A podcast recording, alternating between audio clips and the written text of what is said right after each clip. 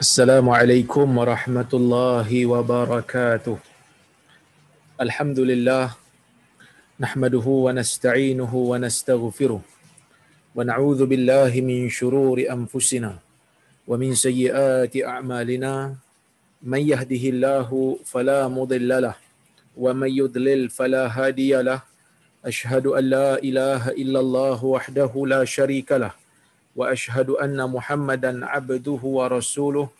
اللهم صل وسلم على محمد وعلى آله وصحبه أجمعين. يا أيها الذين آمنوا اتقوا الله حق تقاته ولا تموتن إلا وأنتم مسلمون. يا أيها الناس اتقوا ربكم الذي خلقكم من نفس واحدة وخلق منها زوجها وبث منهما رجالا كثيرا ونساء. واتقوا الله الذي تساءلون به والأرحام. إن الله كان عليكم رقيبا. يا أيها الذين آمنوا اتقوا الله وقولوا قولا سديدا. يصلح لكم أعمالكم ويغفر لكم ذنوبكم. ومن يطع الله ورسوله فقد فاز فوزا عظيما. فإن أصدق الحديث كتاب الله وخير الهدي هدي محمد وشر الأمور محدثاتها فإن كل محدثة بدعة وكل بدعة ضلالة أما بعد Muslimin dan muslimat yang dirahmati oleh Allah Subhanahu wa taala sekalian. Alhamdulillah pada petang ini kita dapat bersama-sama berhimpun dalam bilik kuliah Zoom ini untuk kita sambung perbincangan kita berkaitan dengan kitab Riyadhus Salihin. di Tanjung Malim ni hujan tuan-tuan agak lebat juga kat sini. sejuk sikitlah alhamdulillah.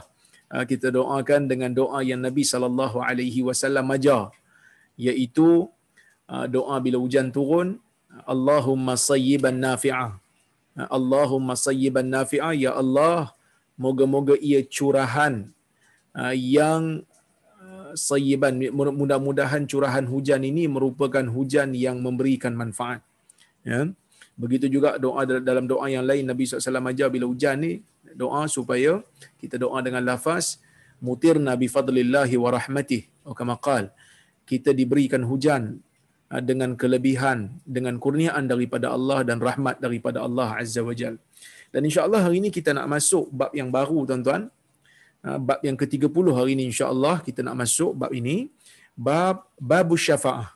Bab asy-syafaah. Bab pemberi bantuan, ha, memberi bantuan. Syafaat itu maksudnya memberi bantuan ya. Baik. Qala Allah Ta'ala Allah berfirman kata Imam Nawawi, "May yashfa' syafa'atan hasanah yakun lahu nasibun minha." Yang bermaksud sesiapa yang memberikan bantuan dengan satu bantuan yang baik, maka ia ataupun maka dia akan mendapat bahagian daripadanya. Maksudnya ayat ni Allah Subhanahu Wa Taala bagi tahu dekat kita tentang kelebihan orang yang memberikan bantuan. Kelebihan orang yang memberikan pertolongan dengan pertolongan yang baik. Ha, siapa yang berikan pertolongan yang baik, kata Allah, dia akan dapat habuan daripadanya. Baik. Para ulama' menyatakan sebenarnya syafaat ini dia ada makna bahasa dan ada makna istilah. Makna istilah dia lebih kepada memberikan bantuan untuk melepaskan diri daripada dosa ataupun kezaliman. Yang ni yang berlaku di negeri akhirat nanti. Sebab itu bila kita sebut syafaat Nabi, syafaat Nabi, syafaat Nabi. Syafaat Nabi maksudnya ialah bantuan yang Allah Subhanahu Wa Taala berikan kepada Nabi hak ataupun kita panggil bukan hak keistimewaan. Keistimewaan yang Allah Taala bagi kepada nabi kita untuk membantu umat secara keseluruhannya supaya dapat diselesaikan urusan mereka dengan segera di padang mahsyar nanti. Yang tu yang dipanggil sebagai syafaat kubra. Kita ada syafaat-syafaat yang berbeza. Orang saleh para anbiya dapat diberikan dapat memberikan syafaat dengan izin Allah golongan-golongan yang syuhada, orang yang mati syahid, orang yang saleh. Mereka ini orang yang memberikan ataupun orang yang menghafal Al-Quran. Mereka ini juga akan memberikan syafaat kepada orang-orang yang mereka uh, diizinkan oleh Allah untuk mereka berikan syafaat. Dan syafaat ini ialah syafaat untuk Allah Taala memberikan uh, kemudahan dan keampunan kepada orang-orang yang berdosa di hari akhirat nanti dengan kelebihan yang Allah Taala beri kepada orang tertentu. Maka orang itu boleh memberikan memberikan syafaat, memberikan bantuan untuk orang yang diberikan syafaat itu melepaskan dirinya daripada uh, azab api neraka ataupun meringankan azab api neraka dan segera masuk ke dalam ke dalam syurga. Baik. Tuan-tuan dan puan-puan rahmati Allah sekalian, di sini kita nak bincang tentang syafaat di dalam dunia. Tadi yang kita bincang tadi itu yang saya berikan maksud itu syafaat di akhirat. Maka sebab itu kalau kita tengok dalam definisi ya dalam uh, kitab An-Nihayah uh, dalam uh, Ibnul Athir ada menyebutkan tentang makna syafaat dia kata asy-syafa'ah ya sual fi tajawuz 'ani dzanbi wal jara'im. Uh, syafaat ni apa dia? Syafaat ni adalah uh, permintaan. Permintaan daripada hamba kepada Tuhan dia supaya Allah Azza wa Jal uh, melepaskan seseorang daripada tanggungjawab dosa dan juga kesalahan. Orang yang banyak dosa dalam dunia, orang yang banyak kesalahan dalam dunia, maka bila diberikan syafaat akan diberikan keampunan sama ada dia terus masuk ke dalam syurga ataupun dia diringankan ataupun dia disegerakan. Azab neraka itu disegerakan dihabiskan dan terus masuk ke dalam syurga. Ha, ini syafaat yang kita biasa bincang. Syafaat di sini yang kita nak bincang dari sini ialah syafaat dari sudut makna dunia dia iaitu bantuan.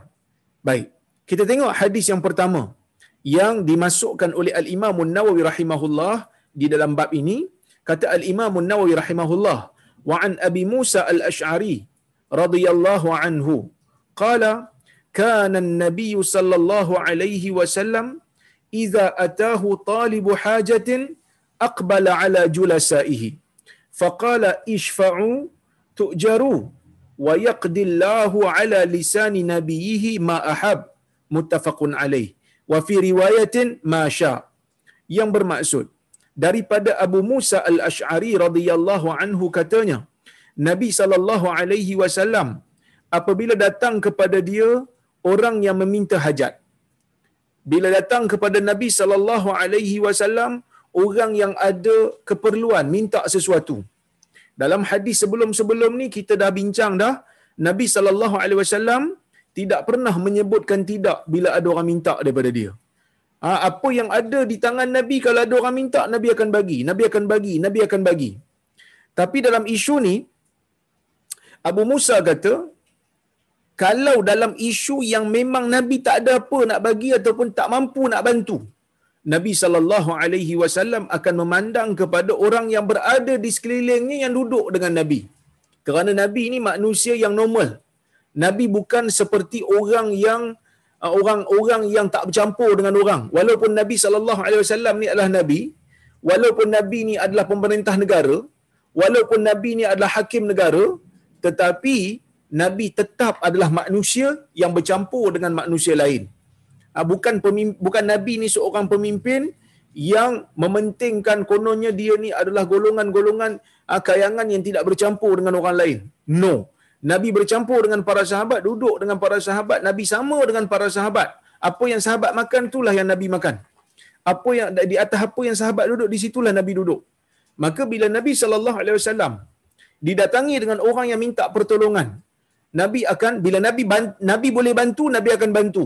Tetapi bila mana benda tu Nabi mungkin rasa dia tak mampu nak bantu, maka Nabi akan pergi. Ah, Nabi akan berjumpa ataupun Nabi akan memandang kepada orang yang duduk di sekeliling dia, orang yang duduk bersama-sama dengan dia, faqala ishfa'u tu'jaru. Nabi kata berilah bantuan, kamu akan diberikan pahala. Nabi kata kalau siapa yang mampu untuk memberikan syafaat, siapa yang mampu untuk berikan bantuan, maka berilah bantuan. Tu'jaru kerana kamu akan diberikan pahala.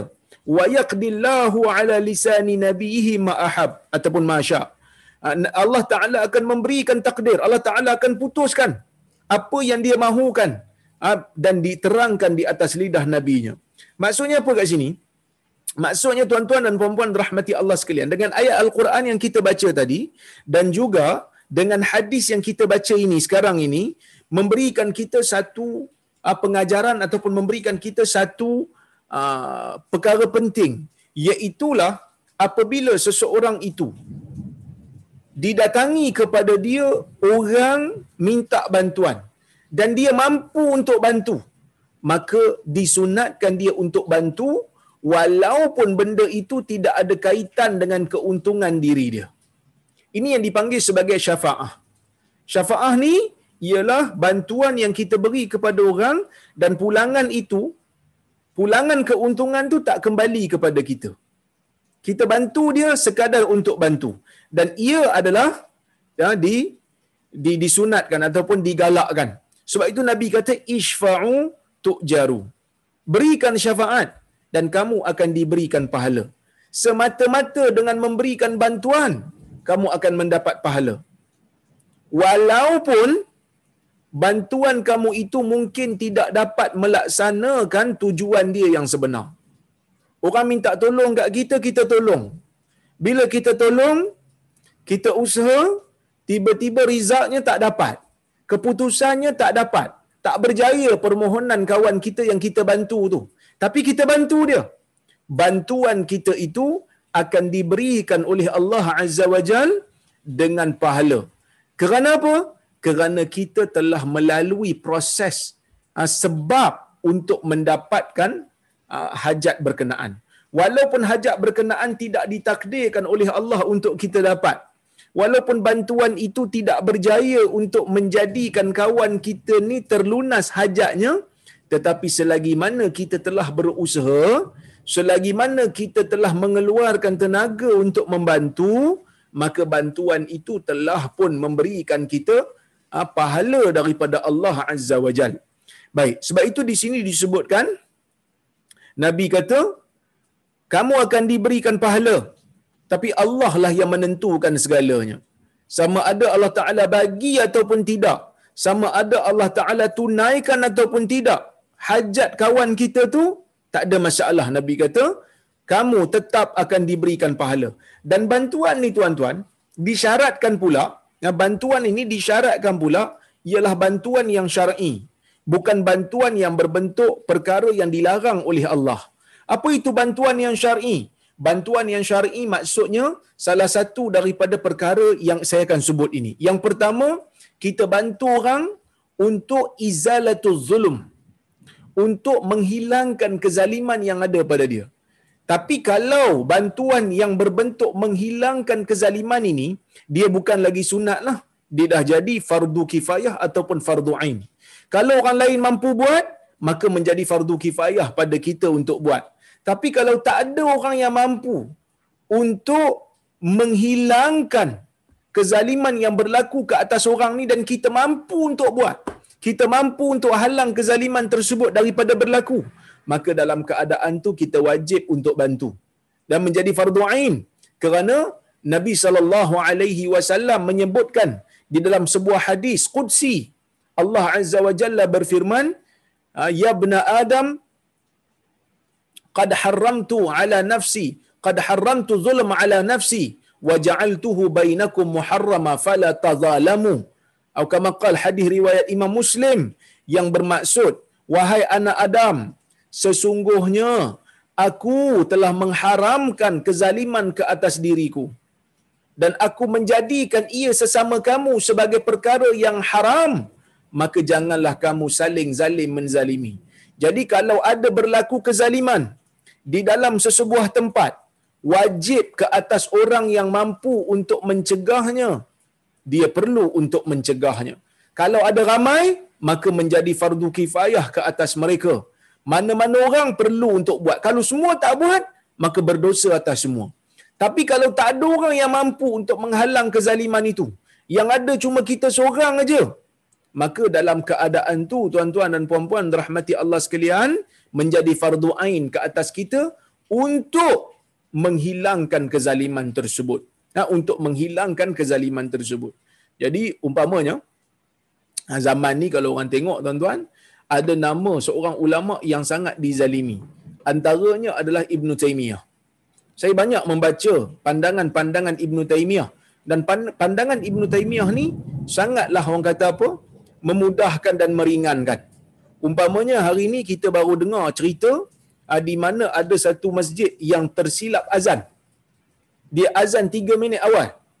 sebelum masuk waktu dia dah azan dah. Jadi orang kampung situ ataupun orang qaryah masjid itu berbukalah. Jadi hari ini bila berbuka saja masjid bagi tahu oh tersilap. Tersilap tengok jam. Muazzin tersilap tengok jam kerana jam yang ada, jam elektronik yang ada tu telah jadi cepat 3 minit pun tak silap saya lah. Jadi apa yang berlaku di Gombak tu, semua orang diarahkan untuk qada. Jadi bila ramai orang di, uh, uh, diarahkan untuk qada, jadi masing-masing tanya. Masing-masing tanya ustaz, dekat saya pun ramai orang yang bertanya. Ramai yang bertanya di Facebook, ramai yang bertanya di WhatsApp. Tapi saya tak sempat nak jawab lagi kerana betul-betul minggu ni sibuk kerana ada urusan uh, final exam yang saya perlu semak dia punya soalan tu. Malaysia ni dia kena betting soalan. Ayat-ayat tu semua kena betul. Kan? Uh, betting soalan baguslah. Uh, Malaysia ni dia ada sistem dia. Nak buat soalan final exam kena melalui vetting dua peringkat. Jabatan dan juga fakulti. Tapi saya tak sempat nak jawab. Cuma yang saya ingat jawapan dia adalah ulama berbeza pendapat tentang isu ni. Eh, ulama berbeza pendapat tentang isu orang yang berbuka puasa kerana menyangka malam telah masuk sedangkan belum malam lagi. Ada dua pendapat. Majoriti ulama berpendapat batal puasa dia dan dia kena qada balik. Eh kenapa batal ustaz? Batal lah. Sebab patutnya dia kena cek sendiri. Sebab Nabi sallallahu alaihi wasallam sebut idza raaitumul laila qad aqbala minha huna faqad aftara saim. Sesiapa yang melihat malam telah terbit ah, daripada sini dan sini iaitu daripada ufuk maka orang yang ber, orang yang berpuasa telah pun berbuka. Jadi setiap orang sepatutnya kena tengok matahari itu terbenam. Itu kewajipannya. Tetapi hari ini kita telah pergi kepada falak. Sepatutnya setiap orang kena tengok jam masing-masing dan kena cek betul-betul. Tiba-tiba dia hanya berpada dengan muazzin. Dia percaya dekat muazzin. Ha, jadi percaya dekat muazzin tu adalah satu kecuaian daripada jemaah. Maka jemaah kena qada. Muazzin pun kena qada. Tapi adakah mereka berdosa? Mereka tak berdosa. Kerana mereka tak sengaja. Mereka tersilap. Maka majoriti ulama kata kena qada. Dalam ramai-ramai ulama tu adalah ulama nama Ishaq bin Rahuya, ada ulama yang nama Ibn Taymiyah. Dia mengatakan bahawasanya dalam kes ini uh, puasa itu sah dan mereka tidak perlu untuk qada. Walaupun orang duk kata, orang duk kaitkan Ibn Taymiyah ni dengan teroris dan sebagainya, uh, pandangannya keras, pandangannya ketat. Tapi dalam isu ni tuan-tuan, kita tengok bagaimana Ibn Taymiyah pandangan dia agak luas dan ringan. Tak perlu qada dia kata. Kerana dia cuba untuk kiaskan dengan orang yang lupa. Dalam hadis Nabi sallallahu alaihi wasallam sebut orang yang lupa ni dia termakan dan terminum waktu puasa. Nabi kata tak tak batal puasa. Sebab uh, at'amahullah wa saqah. Sesungguhnya Allah telah memberi makan kepada dia dan Allah telah memberi minum pada dia. Maksudnya dia lupa betul dia makan dan minum. Samalah macam ni dia kata. Ini ini samalah macam orang yang lupa, orang yang silap dan orang yang lupa. Kerana dalam hadis Nabi menyamakan hukum di antara orang yang silap dan orang yang tidur. Eh, sorry, orang yang silap dan orang yang lupa. Sorry. Tapi majoriti ulama tak setuju. Dia kata lupa dengan silap kan beza. Lupa tu memang lupa. Yang ni dia bukan lupa, dia ingat dia puasa. Tapi masalahnya dia makan dalam keadaan sengaja. Dan dia ada kecuaian. Tapi ada dua pendapat lah dalam isu ni. Dan saya tidak nafikan. Tuan-tuan, walaupun ulama bersepakat mengatakan bahawasanya uh, uh, golongan ini tidak ber, uh, tidak berdosa tetapi saya tidak nafikan qada itu adalah satu jalan keluar yang menyelamatkan ibadat puasa kita. Kerana di sana seolah-olah ada macam sikit kecuaian yang berlaku. Iaitu kerana mereka hanya berpada dengan azan di masjid tanpa melihat jam. Jadi tapi kalau ada orang yang nak ikut pendapat Ibn Taymiyah mengatakan saya ikut pendapat Ibn Taymiyah ha, kerana memang betul-betul saya silap, betul-betul saya ha, tak sengaja, maka tidak menjadi masalah. Ha, tapi kalau ikut pendapat majoriti ulama lebih selamat dalam isu ni. Cuma saya nak kata Ibn Taymiyah punya pendapat agak ringan dalam isu ni. Jadi orang dok fitnah Ibn Taymiyah mengatakan Ibn Taymiyah ni sumber Wahabi lah, Ibn Taymiyah ni uh, sumber terorisme lah. Sedangkan kalau kita tengok kitab-kitab Ibn Taymiyah tidak langsung ada uh, mempromosikan keganasan bahkan anak-anak murid Ibn Taymiyah menjadi tokoh-tokoh yang besar dan hebat seperti Ibnu Kathir, pengarang kitab tafsir yang bermazhab Syafi'i, seperti Al-Imam Az-Zahabi, ha, seperti Al-Imam Az-Zahabi yang mana merupakan tokoh besar dalam hadis. Kemudian ada seorang ulama nama Ibn Abdul Hadi juga tokoh besar dalam hadis dan fiqh Ibnu Qayyim al-Jauziyah begitu juga seorang tokoh besar dalam dalam hadis fiqh dan juga tafsir mereka ini adalah anak murid Ibn Taymiyah. Jadi bila kita tengok Ibn Taymiyah ni nama dia dizalimi maka kita bangkit. Beberapa orang di kalangan asatizah bangkit untuk membela nama Ibn Taymiyah. Kita bukan taksub dengan Ibn Taymiyah. Ada pendapat Ibn Taymiyah yang kita kritik. Ada pendapat Ibn Taymiyah yang kita tolak. Tetapi jangan melampau dalam menzalimi dia. Bila ada orang yang cuba menzalimi dia maka kita akan bangkit. Asatizah yang ikhlas ini akan bangkit mempertahankan nama Ibn Taymiyah dengan mengatakan bahawasanya Ibn Taymiyah ni merupakan tokoh yang besar dan tokoh yang hebat. Jadi sebab itu tuan-tuan selain daripada ha, perkara yang dituntut antara yang dituntut ialah menghalang kezaliman daripada berlaku. Jadi kalau orang ada datang minta kat kita, ustaz saya ni dizalimi ustaz, orang menzalimi saya sekian-sekian, kita boleh bantu, kita bantu. Bahkan kalau kita mampu untuk bantu dan tak ada orang lain lagi boleh bantu, dalam keadaan tu boleh menjadi fardu ain untuk kita membantu dia. Itu yang pertama. Yang kedua, syafa'ah fi qabulil afwi minal jani. Iaitu kita cuba untuk bantu orang lain untuk mendapatkan kemaafan daripada orang yang dia melakukan kezaliman pada orang tu. Katalah satu orang dia buat jahat pada satu orang yang lain. Dia pergi fitnah, dia pergi mengumpat. Nak minta maaf, dia takut. Nak minta maaf, dia segan. Sebab dia pernah tuduh orang ni dengan tuduhan yang bukan-bukan. Jadi tuan-tuan dan puan-puan rahmati Allah sekalian, dia jumpa dengan kita. Dia kata, Ustaz, saya ni dulu uh, pernah fitnah satu orang ni. Saya ni dulu pernah tuduh satu orang ni. Jadi saya sekarang dah insaf nak pergi minta maaf kat ustaz ni, eh, nak pergi minta maaf kat orang ni ustaz, saya takut. Saya tak berani. Ataupun saya tak ada link dengan dia. Saya tak ada nombor dia. Boleh tak ustaz tolong jadi wakil saya? Kita pergi sama-sama. Ustaz tolonglah bagi mukadimah sikit. Supaya saya boleh minta maaf kat dia. Jadi dalam keadaan ni, kita bantu orang. Kita bantu orang ni untuk dapatkan kemaafan. Ia juga merupakan bantuan yang dituntut. Bantuan yang, ini bukan wajib lah. Ini bantuan yang dituntut. Kerana apa? kerana kita dituntut untuk melakukan proses al-islah bainan nas, proses untuk mendamaikan di antara manusia dan insya-Allah kita akan masuk dalam bab 31 ni bab menceritakan tentang islah. Bab menceritakan tentang uh, bagaimana kita nak jadi pendamai di antara dua orang yang bergaduh. Okey, itu yang kedua. Yang ketiga bantuan biasalah. Bantuan biasa yang kita mampu. Contohlah orang datang dekat saya dekat universiti ni orang datang. Student datang ataupun student bagi mesej dia kata ustaz saya ni kena buat assignment ustaz. Assignment tu assignment pensyarah lain. Bukan saya yang bagi tugasan tu pensyarah lain bagi tugasan. Student tu datang dekat saya dia tanya ustaz boleh tak saya dapat tak nak saya nak tahu uh, kitab apa yang boleh saya rujuk untuk benda ni? Kadang-kadang kita rasa macam alah kau pergilah cari sendiri. Sedangkan dia tu nak belajar maka saya bantu katalah saya bantu saya bagi tahu awak cari dalam kitab ni kitab ni kitab ni kitab ni dan kitab-kitab lain maka bantuan itu semata-mata bantuan kita telah diberikan pahala oleh Allah Azza wa Jal kerana kita memudahkan urusan orang dalam perkara yang ma'ruf, dalam perkara yang baik. Ha, sama ada dia berjaya ataupun tidak buat tugasan dia tu, itu lain kira. Sama ada dia dapat A ataupun tidak dalam tugasan dia tu, tu lain cerita. Allah Ta'ala bukan memberikan pahala bergantung kepada keputusan dia lulus atau tidak. Mungkin dia tak lulus pun, tapi kita bagi tahu dia kitab ni, kitab ni, kita mudahkan urusan dia, dia boleh semak. Itu juga ah, menjadi pahala ah, kepada kita. Tetapi ada perkara yang tak boleh untuk kita memberikan syafaat. Tak boleh untuk kita memberikan bantuan. Tak boleh. Ha, apa yang tak boleh? Antaranya memberikan bantuan untuk menggugurkan kesalahan uh, jenayah yang telah sabit dalam mahkamah. Katalah kita ni ada pengaruh. Kita kawan dengan hakim. Hakim jatuh kes. Hakim kata dia ni bersalah. Kita kata, kita kau tim lah. Jangan bagi salah dia ni. Dia ni kawan aku.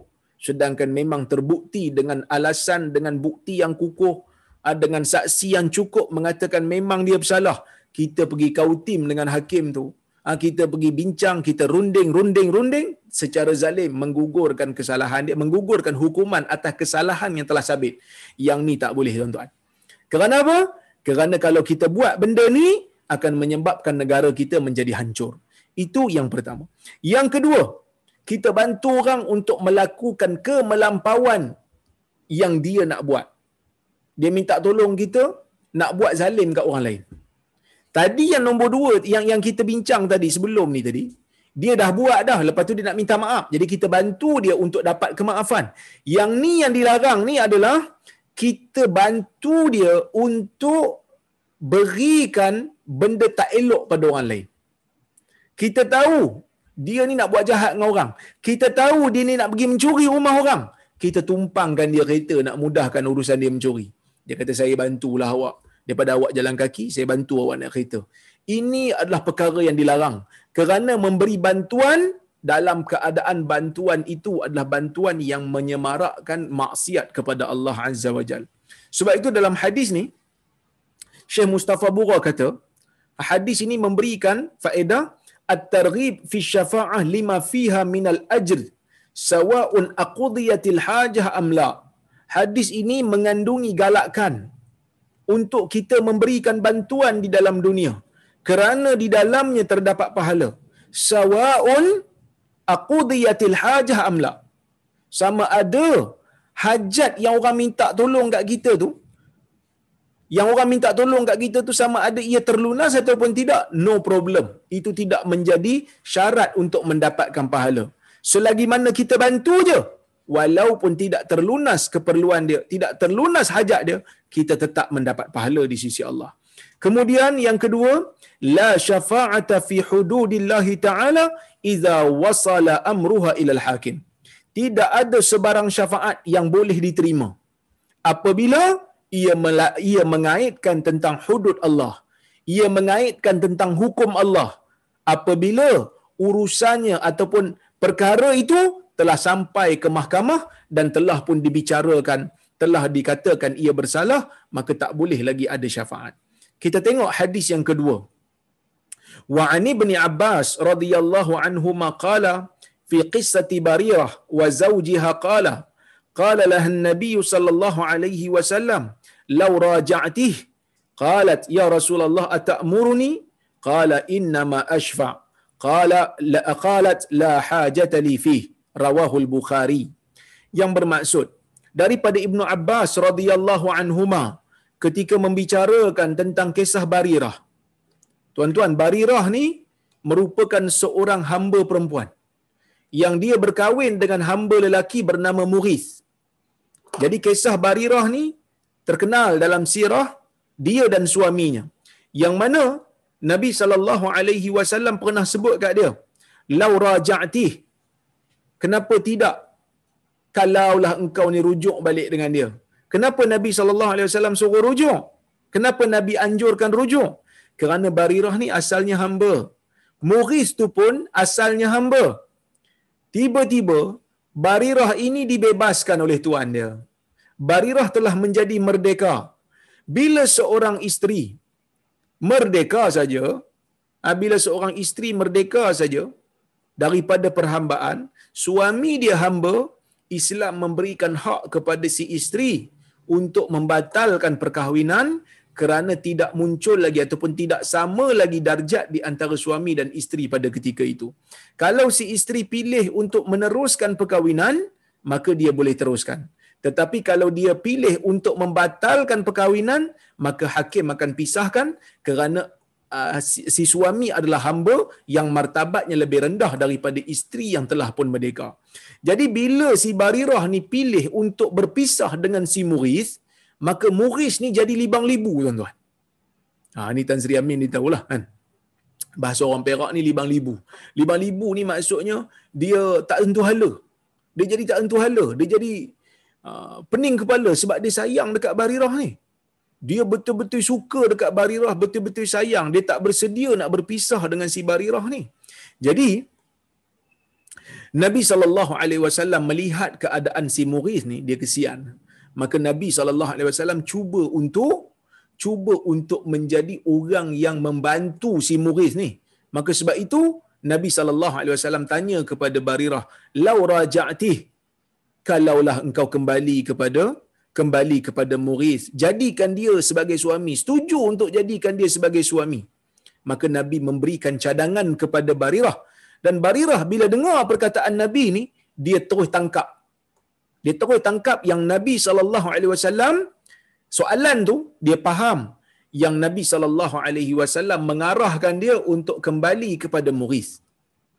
Jadi dia pun tanya kepada Nabi SAW. Dia kata, Ya Rasulullah, atakmuruni? Ya Rasulullah, adakah kau mengarahkan aku? Adakah ini merupakan arahan daripada Nabi SAW yang aku tidak boleh untuk pilih? Sahabat Nabi ni tuan-tuan. Kalau Nabi arah dan arahan itu memang arahan daripada Nabi bukan cadangan, sahabat akan taat. Sebab itu dalam banyak keadaan, sebelum daripada apa-apa cadangan daripada sahabat, ataupun sebelum cadangan Nabi sallallahu alaihi wasallam itu nak ditolak mereka akan tanya dulu yang ni cadangan ataupun arahan? Seperti mana yang kita tahu dalam peristiwa peperangan Badar ada seorang sahabat bernama Hubab ibnul Munzir. Ada seorang sahabat nama dia Hubab ibnul Munzir. Dia ni buat apa tuan-tuan? Dia ni waktu peperangan Badar Nabi ada pilih satu tempat. Nabi sallallahu alaihi wasallam ada pilih satu tempat untuk orang-orang Islam ni berkubu. Jadi dia ni, dia dia ni pandai sikit dalam bab peperangan ni. Jadi dia tengok Nabi pilih tempat ni, dia pun tanya kepada Nabi sallallahu alaihi wasallam. Dia kata, "Ya Rasulullah, ahadha manzilun anzalakahu Allah laysa lana an nataqa an nataqaddama minhu aw nataakhir am huwa al-harb wal-ra'y wal-makidah?" Dia tanya kepada Nabi sallallahu alaihi wasallam, dia kata, "Ya Rasulullah, adakah ini tempat yang merupakan Allah Ta'ala wahyukan kepada kamu sehingga kami tidak boleh untuk ke depan sedikit ataupun ke belakang sikit. Maksudnya, ini tempat yang Allah Ta'ala wahyukan ke yang merupakan arahan agama yang kita tak boleh nak pilih tempat lain nak ke depan sikit tak boleh nak ke belakang sikit tak boleh ataupun ia hanyalah cadangan daripada nabi cadangan pilihan berdasarkan kepada taktik peperangan nabi maka nabi kata bal huwal harbu war ra'yu wal makidah bahkan ia merupakan strategi perang pandangan aku dan juga tipu daya aku dalam peperangan itu saja. Lepas tu dia kata laisa nabi manzil ini bukan tempat yang sesuai. Fanhad bina hatta na'ti ma badr. Kita kena naik atas lagi. Supaya kita berkubu di telaga badar dan akhirnya pemilihan tempat itu sesuai dan sangat strategik kerana mereka berperang dalam keadaan mereka ada air ada simpanan air. Orang kafir berperang tak ada. Maka itu yang kita tengok dalam sirah. Jadi bila si Barirah ni dapat arahan dapat cadangan daripada Nabi sallallahu alaihi wasallam, dia dapat tangkap berkemungkinan apa yang Nabi cadangkan ini seolah-olah macam arahan daripada Nabi yang dia kena taat. Maka dia tanya kat Nabi satu soalan, soalan yang boleh ha, melepaskan dia daripada daripada dok bertanya-tanya. Dia kata, "Ya Rasulullah, atak murni? Adakah ini arahan daripada engkau?" Ini adakah arahan ini daripada Nabi? Kerana kalau ini arahan daripada Nabi, dia kena ikut. Sebab Allah Ta'ala sebut dalam Quran clear. Ati'ullah wa ati'ur rasul. Taatlah kamu kepada Allah dan taatlah kamu kepada Rasul. Taat kepada Allah itu mutlak. Taat kepada Rasul itu mutlak. Wa ulil amri minkum. Dan juga kepada pemimpin. Tak. Bila tang pemimpin ni Allah Ta'ala tak tak tak ulang perkataan ati'u. Kerana taat kepada pemimpin dia tak mutlak. Selagi mana pemimpin tak menyuruh kita buat benda yang maksiat, maka kita taat kat dia. Tapi kalau buat benda pelik-pelik, buat benda maksiat, maka tak wajib lagi ketaatan kepada dia. Baik, bila, bila ketaatan kepada Nabi sallallahu alaihi wasallam ni mutlak, maka sebab tu dia tanya, ni arahan ni arahan daripada Nabi ke cadangan ni? Maka Nabi sallallahu alaihi wasallam kata, "Innama ashfa." Sesungguhnya aku hanya memberikan bantuan kepada Muris aku hanya mencadangkan kepada kamu kerana aku nak membantu suami kamu. Ha, macam itulah yang dimaksud oleh Nabi. Inna ma ana sesungguhnya aku ni memberikan bantuan kepada Muris suami kepada Barirah. Maka bila ha, Barirah dengar ini bukan merupakan arahan yang wajib untuk diikut ini bukan perintah daripada Nabi sallallahu alaihi wasallam yang wajib untuk dia taat maka dia pun jawab dia kata la hajata li fi maka aku tidak ada hajat lagi pada bekas suami aku tu. Maka dia tak nak untuk kembali semula kepada bekas suami dia. Baik. Tuan-tuan dan puan-puan rahmati Allah Subhanahu wa taala sekalian. Hadis ni kata Syekh Mustafa Bura mempunyai beberapa faedah. Antaranya Imam Nawawi sebut, qala an-Nawawi ajma'atil ummah ala anna al-amata idza u'tiqat kullaha ataupun kulluha tahta zawjiha wa huwa 'abd kana laha al-khiyar fi fasqin nikah. Ni ijma' ulama. Apa dia? Kalau seorang ah, sepasang suami isteri yang merupakan hamba, tiba-tiba si isteri dibebaskan. Maka suami tak dibebaskan lagi, maka dalam keadaan tu si isteri ada pilihan untuk meneruskan perkahwinan ataupun untuk membatalkannya. Maka Barirah dalam kes ni dia batalkan. Ha, dia batalkan, dia nak cari suami lain lah. Ha, dia nak cari orang yang kufuk dengan dia. Dia cari orang yang satu status dengan dia. Sebab dia telah pun bebas. Okay? Kemudian, yang kedua, al-Islam yura'i al-huquq al-syakhsiyah wal-hurriyah allati yu'abbiru fiha al-fard an kamil iradatihi min ghairi ikrah. Islam meraihkan hak pribadi dan kebebasan seseorang untuk berapa menggunakan kebebasan tersebut. Sebab itu Nabi SAW tak paksa Barirah ni. Nabi hanya memberikan cadangan. Tapi Barirah tak ikut pun. Walaupun Barirah tak ikut cadangan Nabi SAW, tapi Nabi telah berusaha untuk menjadikan Barirah ni terima. Walaupun tak berjaya, tapi Nabi SAW telah menunjukkan contoh yang baik iaitu menjadikan dirinya sebagai orang yang membantu kepada orang lain yang berada dalam kesusahan. Jadi tuan-tuan dan puan-puan rahmati Allah Subhanahu Wa Taala sekalian, adakah Nabi mendapat pahala dalam dalam kes ini? Dah tentulah Nabi dapat pahala sebab Nabi bantu. Walaupun tak berjaya, walaupun murid itu tak berjaya lah mendapatkan barirah semula, tapi setidak-tidaknya bantuan itu telah diberikan. Kita tengok ah, bab yang berikutnya, bab yang baru, iaitu bab 31. Babul islahi bainan nas. Bab mendamaikan di antara manusia. Qala Allah Ta'ala, Allah berfirman, La khaira fi kathirin min najwahum illa man amara bi sadaqatin aw ma'rufin aw islahin bainan nas. Surah An-Nisa yang bermaksud tidak ada sebarang kebaikan dalam kebanyakan daripada bisikan mereka melainkan orang yang menyeru ataupun orang yang memerintahkan untuk dilaksanakan sedekah ataupun ma'ruf ataupun perkara baik au islahin bainan nas ataupun mendamaikan di antara manusia. Dalam ayat ni tuan-tuan, Allah Taala nak bagi tahu tidak ada sebarang kebaikan. Tidak ada sebarang kebaikan dalam kebanyakan bisikan mereka. Bisik ni apa dia? Bisik ni maksudnya sembang-sembang secara sesama mereka. Bisik-bisik sama mereka ni maksud sembang sesama mereka yang mereka lakukan. Yang orang-orang Islam ni lakukan bila mereka bersembang sama mereka, tak ada kebaikan yang dapat diperolehi dalam kebanyakannya. Ini termasuklah kata-kata yang haram. Memang tak ada kebaikan lah. Bila dok buat benda yang haram. Memang tak ada kebaikan. Kerana tak ada pahala bahkan mendatangkan dosa. Mengumpat, mengutuk, memfitnah, menipu dan seumpamanya.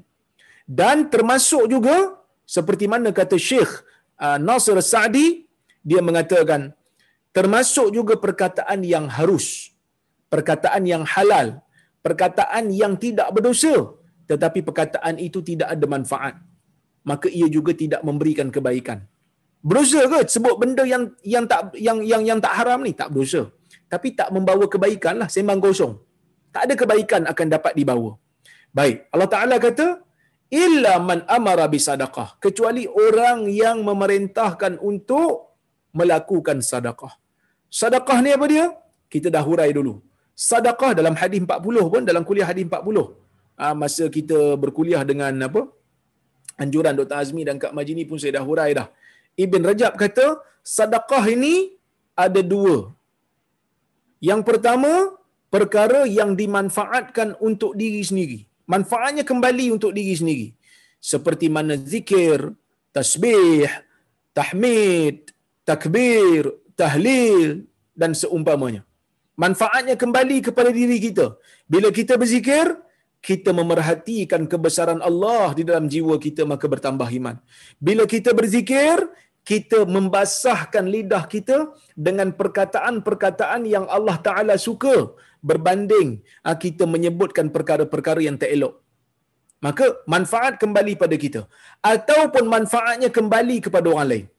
Ataupun manfaatnya kembali kepada orang lain tak kembali pada kita pun. Umpamanya apa? Umpamanya amar ma'ruf dan nahi mungkar. Ajak orang buat benda baik. Cegah orang buat benda mungkar mengajar orang ilmu bantu orang. Insyaallah kita akan tengok hadis yang pertama nanti.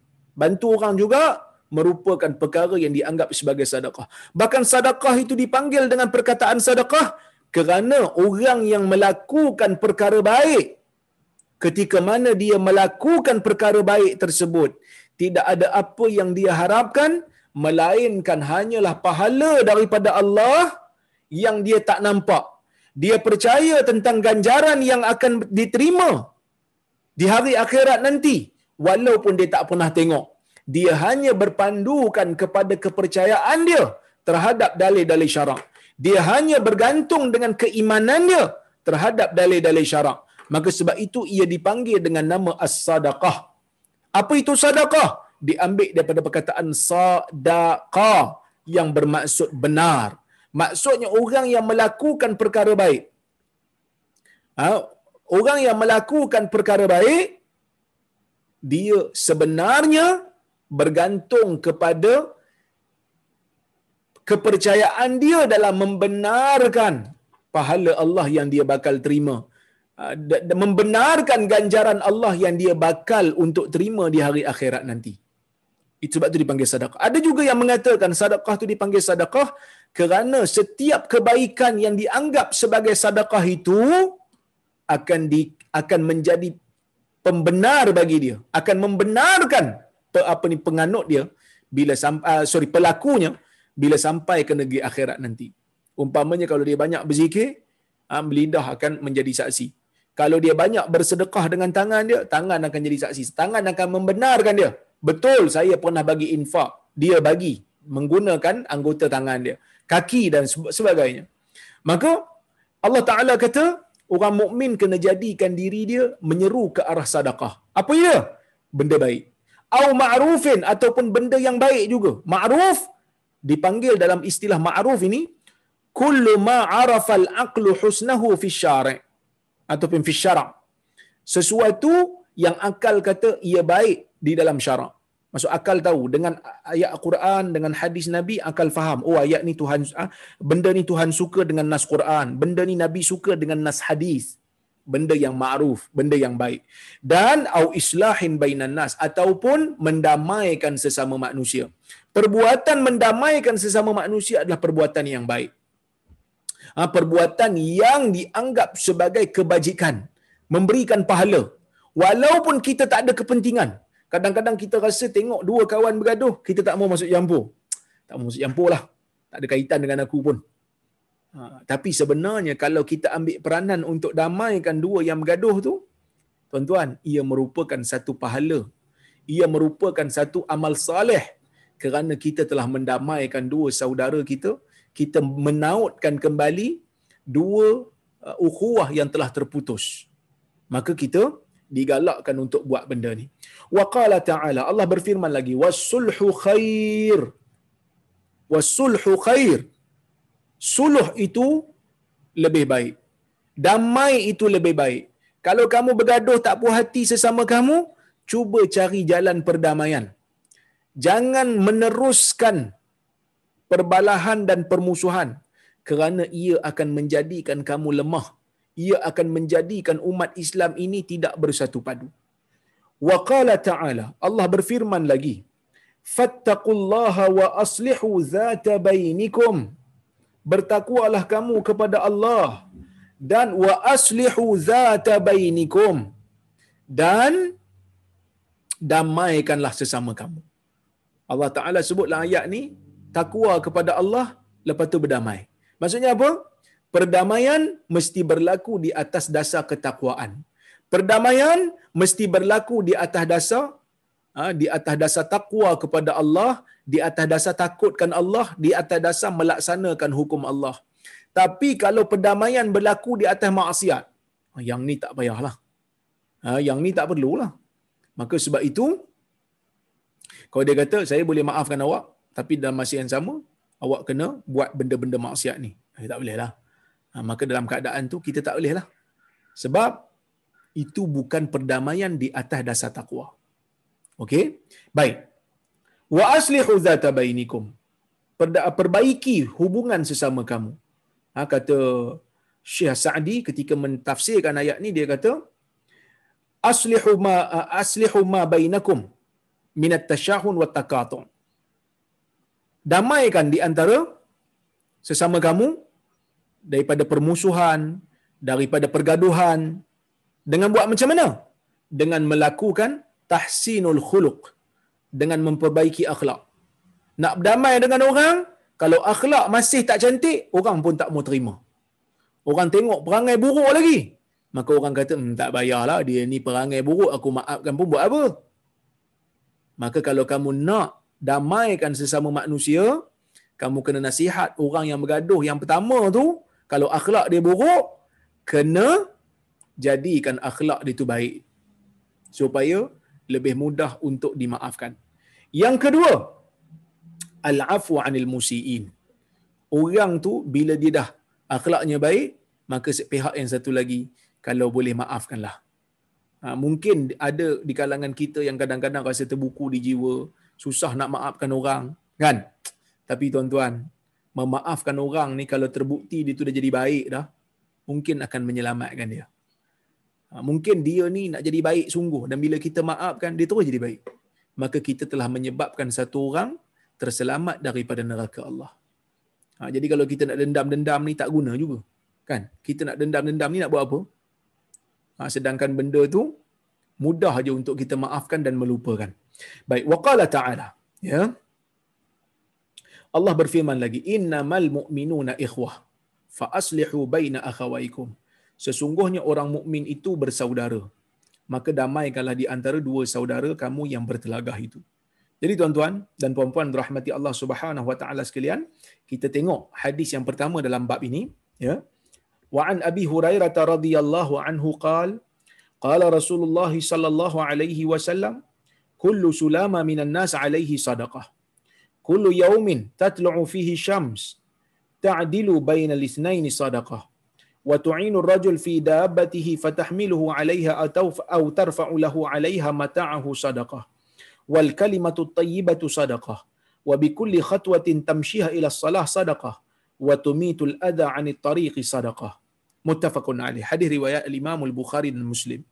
Yang bermaksud daripada Abi Hurairah radhiyallahu anhu katanya Rasulullah sallallahu alaihi wasallam bersabda setiap ah, daripada tulang belulang setiap daripada potongan tulang daripada manusia ini perlu untuk diberikan sedekah bagi pihaknya. Setiap daripada tulang belulang yang Allah Taala bagi kat kita ni setiap hari yang mana matahari terbit je pada hari itu dia kena buat sedekah. Dia kena buat sedekah sedekah ni ada yang wajib ada yang sunat jadi sedekah yang wajib ni macam mana caranya kita nak bayar sedekah bagi pihak anggota yang Tuhan dah bagi kat kita ni dengan melakukan benda wajib lah salat lima waktu dengan puasa dan sebagainya yang tu yang wajib jadi Nabi wasallam bagi tahu pula benda yang sunat. Sepatutnya kamu kena banyakkan benda sunat juga. Kerana benda sunat ini juga menunjukkan kamu bersyukur terhadap nikmat yang Allah Taala berikan kepada kamu. Nikmat ada anggota dan nikmat ha, sehatnya anggota. Syukur kepada Allah dengan memberikan dengan memberikan sedekah. Jadi macam mana cara nak bagi sedekah ni? ta'dilu bainal itsnain sadaqah kamu mengadili di antara dua orang yang bergaduh kamu jadi pendamai di antara dua orang yang bergaduh itu juga sedekah nabi kata wa tu'inu rajul fi dabbatihi kamu bantu seorang lelaki pada kenderaannya. Fatahmiluhu 'alaiha. Sama ada kamu angkat dia naik ke tunggangan dia. Kamu angkat naik ke, ke unta dia. Kamu angkat dia naik ke kuda dia. Dia tak mampu naik. Kamu tolong. Au tarfa'u lahu 'alaiha mata'ahu sadaqah. Ataupun dia naik dulu barang dia tak mampu nak angkat. Barang ada kat bawah kuda kamu tolong ambil barang dia bagi kat dia atas kuda itu juga dianggap sebagai sedekah kata nabi wal kalimatu thayyibatu sadaqah perkataan yang baik juga sedekah Ah perkataan yang baik juga sedekah. Apa perkataan yang baik? Perkataan yang baik. Contohnya zikir. Zikir kepada Allah, baca ayat Al-Quran. Itu juga sedekah. Kemudian tuan-tuan, ah, Nabi SAW kata kalimah yang baik ni juga kalimah dakwah. Ajak orang buat benda baik, cegah orang buat benda mungkar. Itu juga sedekah yang saya telah pun hurai sebelum daripada ini. Ya. Baik, kemudian kita tengok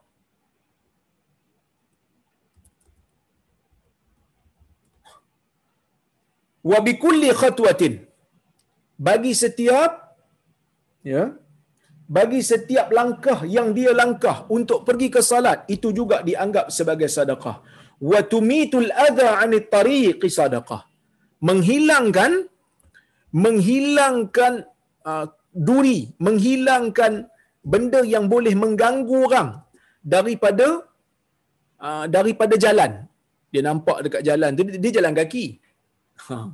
Dia jalan kaki.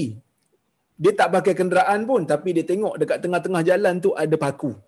Dia tengok kat tengah-tengah jalan tu ada benda yang boleh merosakkan kereta orang, boleh merosakkan kenderaan orang, boleh ha, boleh menyebabkan orang aksiden dan seumpamanya. Dia tolong untuk alihkan.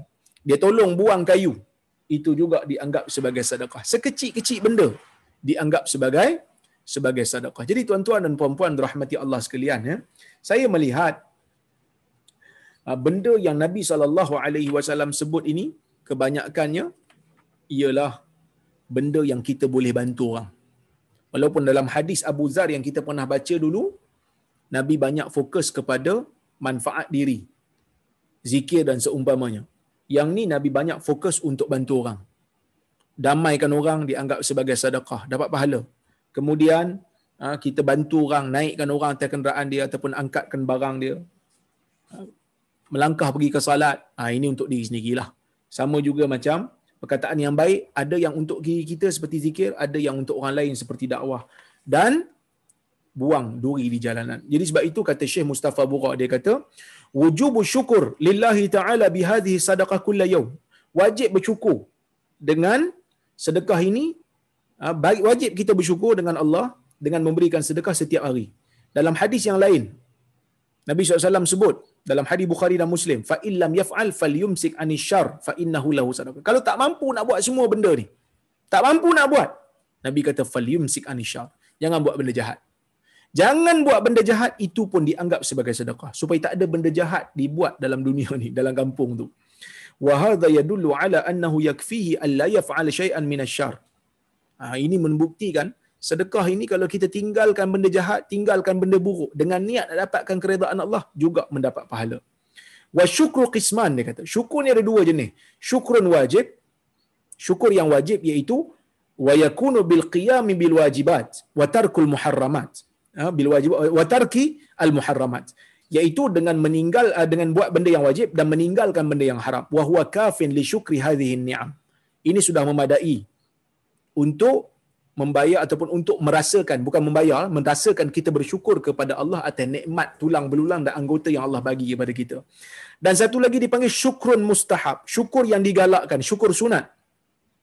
Wa huwa ayyazida ala dhalika bin nawafil ta'at al-qasirah. Dengan dia menambah buat benda yang sunat, ketaatan yang sunat seperti contoh zikir. Qasirah ni maksudnya manfaat tu tak pergi pada orang lain zikir hanya untuk diri kita wal mutaaddi wal mutaaddi ataupun uh, benda-benda sunat yang manfaatnya pergi pada orang lain. Seperti membantu orang lain dan juga berlaku adil. Wa huwal murad min hadzal had ini yang dimaksudkan dalam hadis ni iaitu syukur yang sunat. Al hadisu dalil ala fathi babin azim min abwabil khair. Ya. Yalijuhul muslim bi ayyi amalin min a'malil khairi wa wujuhi. Hadis ni menjadi bukti tentang wujudnya pintu yang sangat besar di antara pintu-pintu kebaikan yang orang muslim boleh masuk dengan melakukan pelbagai amalan yang baik. Jadi kita fikirlah amalan yang baik kita boleh buat. Kalau boleh kita fikir amalan baik kita boleh buat setiap hari, alhamdulillah tuan-tuan, kita akan menjadi orang yang orang yang baik menyebarkan kebaikan insya-Allah. Jadi saya rasa cukuplah sekadar tu untuk hari ini. Ha, kita pun nak buka puasa dah ni. Ha, mungkin ada yang nak bersedia untuk uh, masak sediakan apa ni juadah untuk berbuka jadi saya bagi waktulah untuk ni ya baik Saya tengok kalau kalau ada soalan ataupun komentar pembetulan ya. Baik. Assalamualaikum Dr. Waalaikumsalam. Saya terima WhatsApp yang mengatakan bacaan tahiyat akhir adalah dialog Nabi dengan Allah semasa Isra' dan Mi'raj. Benarkah? Jawapannya tidak benar. Itu adalah hadis yang palsu. Ia adalah rekaan Melayuiyat. kita ada Israeliat, kita ada Melayuiyat. Ha, Melayuiyat ni rekaan orang Melayu saja. Sebaliknya bacaan tasyahud ini memang Nabi SAW ajar pada para sahabat seperti mana kata Ibnu Mas'ud ya, ya dan juga Ibnu Abbas yang mana mereka mengatakan Nabi mengajarkan kami kerana Nabi SAW yu'allimuna tasyahud Nabi mengajarkan kami tasyahud kama yu'allimuna surah minal Quran sama seperti mana uh, Nabi mengajarkan kami surah daripada Al-Quran atau kamakal. Jadi memang Nabi Nabi ajar. Baik. Assalamualaikum Ustaz. Waalaikumsalam. Tersebar dalam FB berkenaan jika tertinggal solat kunut subuh wajib sujud sahwi. Ustaz ada explain pasal kunut subuh ni. Dan saya pun faham mazhab syafi'i melakukan kunut subuh. Apa pencerahan Ustaz? Baik, sebenarnya kunut subuh ni adalah sunnah. Dalam mazhab syafi'i. Iaitu sunat aba'ad. Bila sesiapa yang meninggalkannya, perlu untuk sujud sahwi. Jadi, bagi siapa-siapa yang berpegang kepada mazhab syafi'i, dia solat subuh, dan solat subuh itu dia terlupa kunut subuh, maka disyariatkan untuk dia sujud sahwi dua kali sebelum memberi salam. Tetapi uh, sujud sahwi ini bukan wajib. Kalau dia tinggalkan sujud sahwi, dia tinggalkan kunut subuh, solat subuhnya masih sah mengikut mazhab Syafi'i. Tetapi saya berpegang kepada pendapat Hanafi dan juga Hambali yang mengatakan bahawasanya kunut subuh berterusan ini tidak ada. Yang ada hanya kunut nazilah. Tapi isu ni isu khilaf di kalangan para ulama. Cuma kalau imam kita kunut subuh, kita kunut di belakang dia. Wallahu a'lam. Assalamualaikum warahmatullahi wabarakatuh. Doktor Waalaikumsalam. Kalau nak tengok kat luar rumah tak dapat melihat terbenam sepenuhnya matahari di ufuk barat sebab kawasan tertutup kerana ada gunung atau bukit. Apa garis sukatan yang paling selamat? Pakai kalender takwim hijrah. Kalau nak selamat pakai uh, laman web Jakim e-solat ke apa aku tak silap saya dia ada dia punya dia punya takwim dia yang dia bagi untuk sepanjang Ramadan dan uh, pastikan juga kena tengok laman web Sirim supaya tengok jam kita ni selari ke tidak dengan jam yang dipakai oleh Jakim tu sebab takut handphone kita jam kita ni tak sama uh, Jakim kata 72 Ha, kita pun kata okey 72 tapi jam kita cepat 3 minit. Ha, kena tengok juga betul-betul eh supaya tidak berlaku kesalahan, supaya tidak berlaku kesilapan. Ha, jadi sebab itu asalnya memang kena tengok gunung. Ha, tengok gunung pula. Tengok matahari. Asalnya. Tapi bila mana kita ni banyak gunung tak nampak, jadi pada masa tu diberikan rukhsah dengan melihat kepada takwim. Dan takwim itu insya-Allah betul lah. Ha, yang salah yang salah di Masjid Gombak tu bukan masalah takwim masalah jam dipercepatkan 3 minit. Ha, jam tak ikut sirim. Oleh kerana tu berlaku kesilapan. Jadi tuan-tuan, insya-Allah kita jumpa lagi pada kuliah akan datang. Saya minta maaf kalau terkasar bahasa tersilap kata. Terima kasih Haji Shah, terima kasih Haji Hamid, Datuk Syekh dan juga Johan yang menganjurkan majlis pada hari ini. Mudah-mudahan ah, kita semua mendapat rahmat dan keberkatan daripada Allah Subhanahu Wa Taala. Banyakkan berdoa di hujung-hujung puasa ini. Mudah-mudahan doa itu diberkati dan dimakbulkan oleh Allah Azza wa Jal. Aku qauli hadza wa astaghfirullahal azim li wa lakum. Wassalamualaikum warahmatullahi wabarakatuh. Waalaikumsalam. Waalaikumsalam warahmatullahi wabarakatuh.